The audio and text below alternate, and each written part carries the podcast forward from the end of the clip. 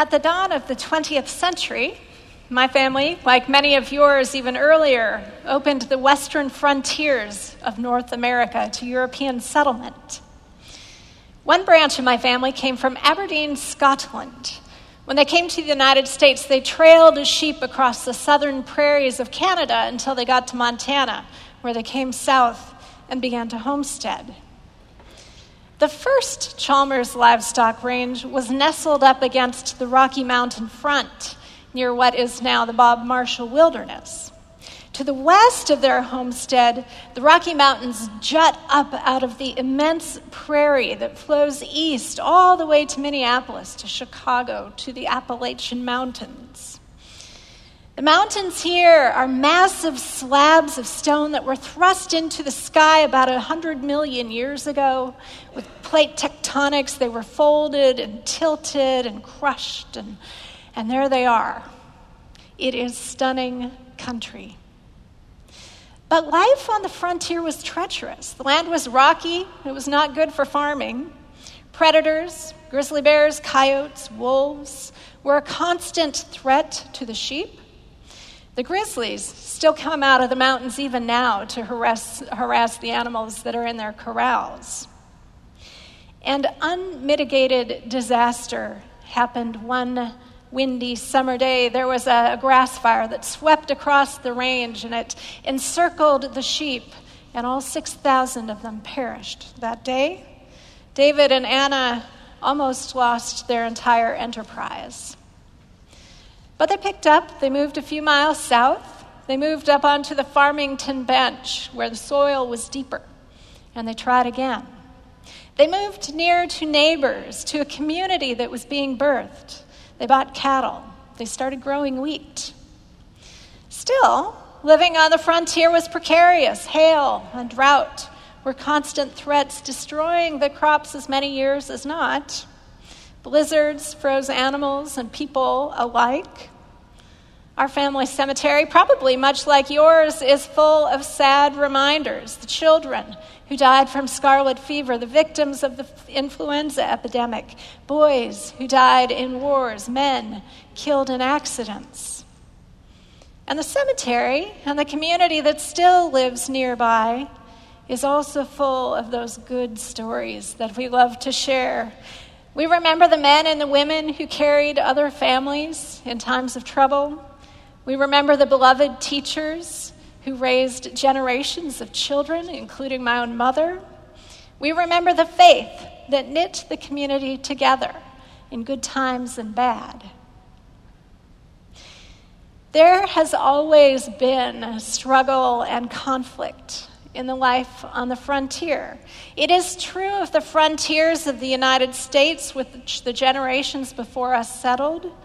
It is also true of the spiritual frontiers into which we are all moving even today. You see, spiritually, we live in the time between the old age and the age to come. We live in the time between when Christ came and through his death and resurrection won the victory over death and sin, and the time when his victory will be fully realized. God's victory has been won. Life is here. God looks at us and he sees us in our fullness as his victorious people. Yet at the same time, we wait for these things to become truly, fully alive in our lives. We still suffer. We still grieve. We know all too well our continuing propensity for sin. We get sick, we die. And yet we press forward. Built into the core of each of us is this urge to press forward into our life in Christ. Like our pioneering ancestors before us, we are created to never be satisfied until we arrive in our true home. But like the generations before us who opened the land and sought new homelands, we too have battles that are to be waged along the way. We too have struggles, small and large. Our quest for life with God forces a confrontation with the personal, the social, and the cosmic forces that resist God's reign.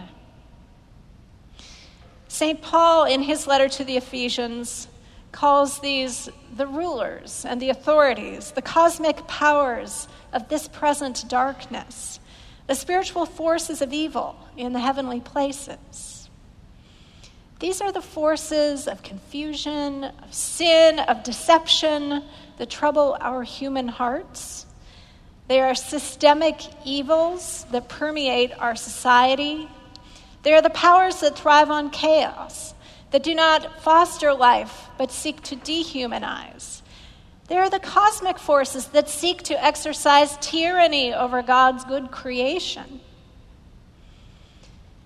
Anyone who seeks to live by the Word of God can expect to enter the arena against all these forces that resist transformation by the Word of God.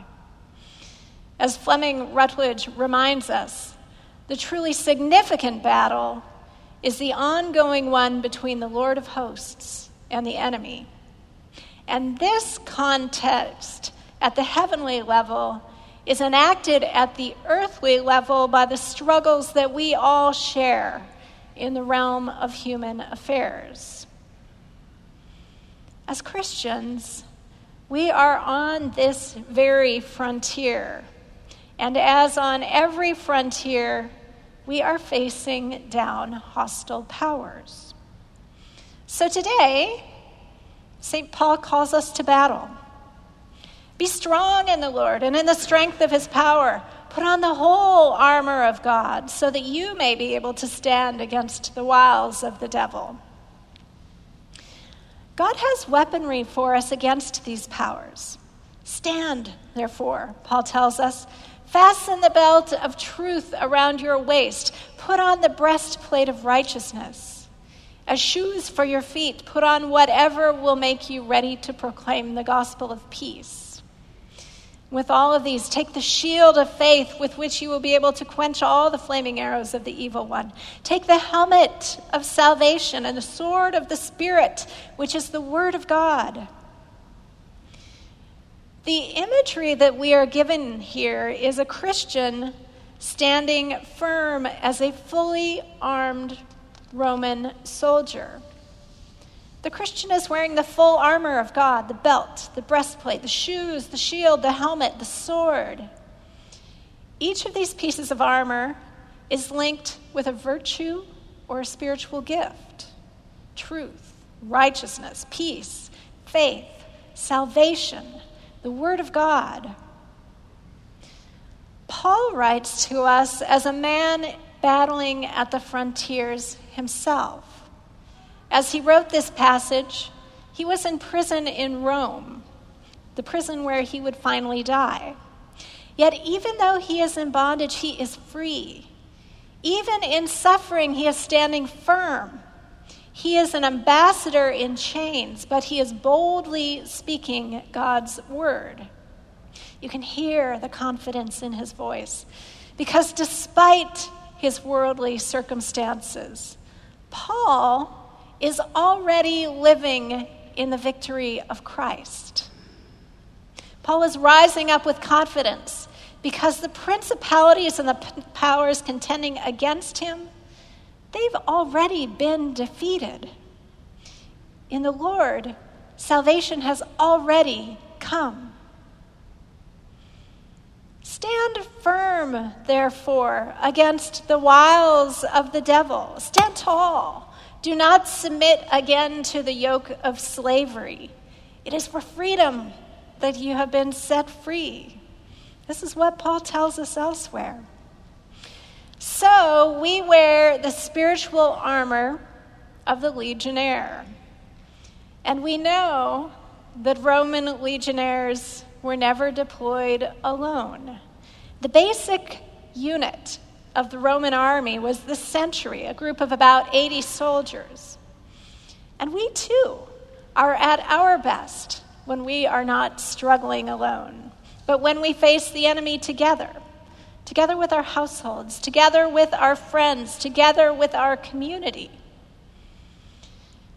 The French Huguenot village Le Chambon-sur-Lignon hid and protected as many as 5,000 Jewish refugees during World War II.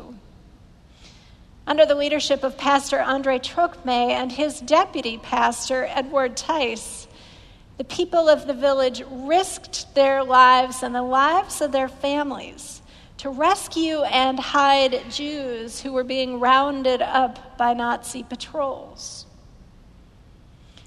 What gave them that kind of courage? Well, they were covered with the full armor of God, and they were doing this dangerous and heroic work together. It is easier to stand firm when your neighbors are doing the same, when risk for what is right is normalized. This is what people like us do. Well, we are not facing Nazis, but living as a Christian in our culture in America in 2018 can make us feel out of step, out of conformity in ways that can be costly. We may think twice when our convictions and our decisions, how we spend our time and our money, how we treat our bodies, how we treat the bodies of other people.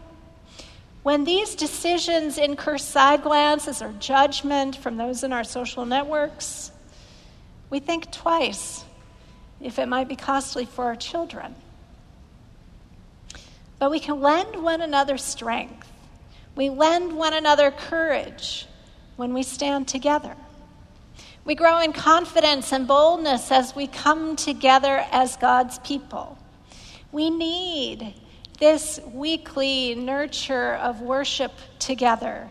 We need the presence of our fellow pioneers on the frontiers of this world. We need you. We need you. We need this faithful community so that we can all set deep roots together in its rich soil.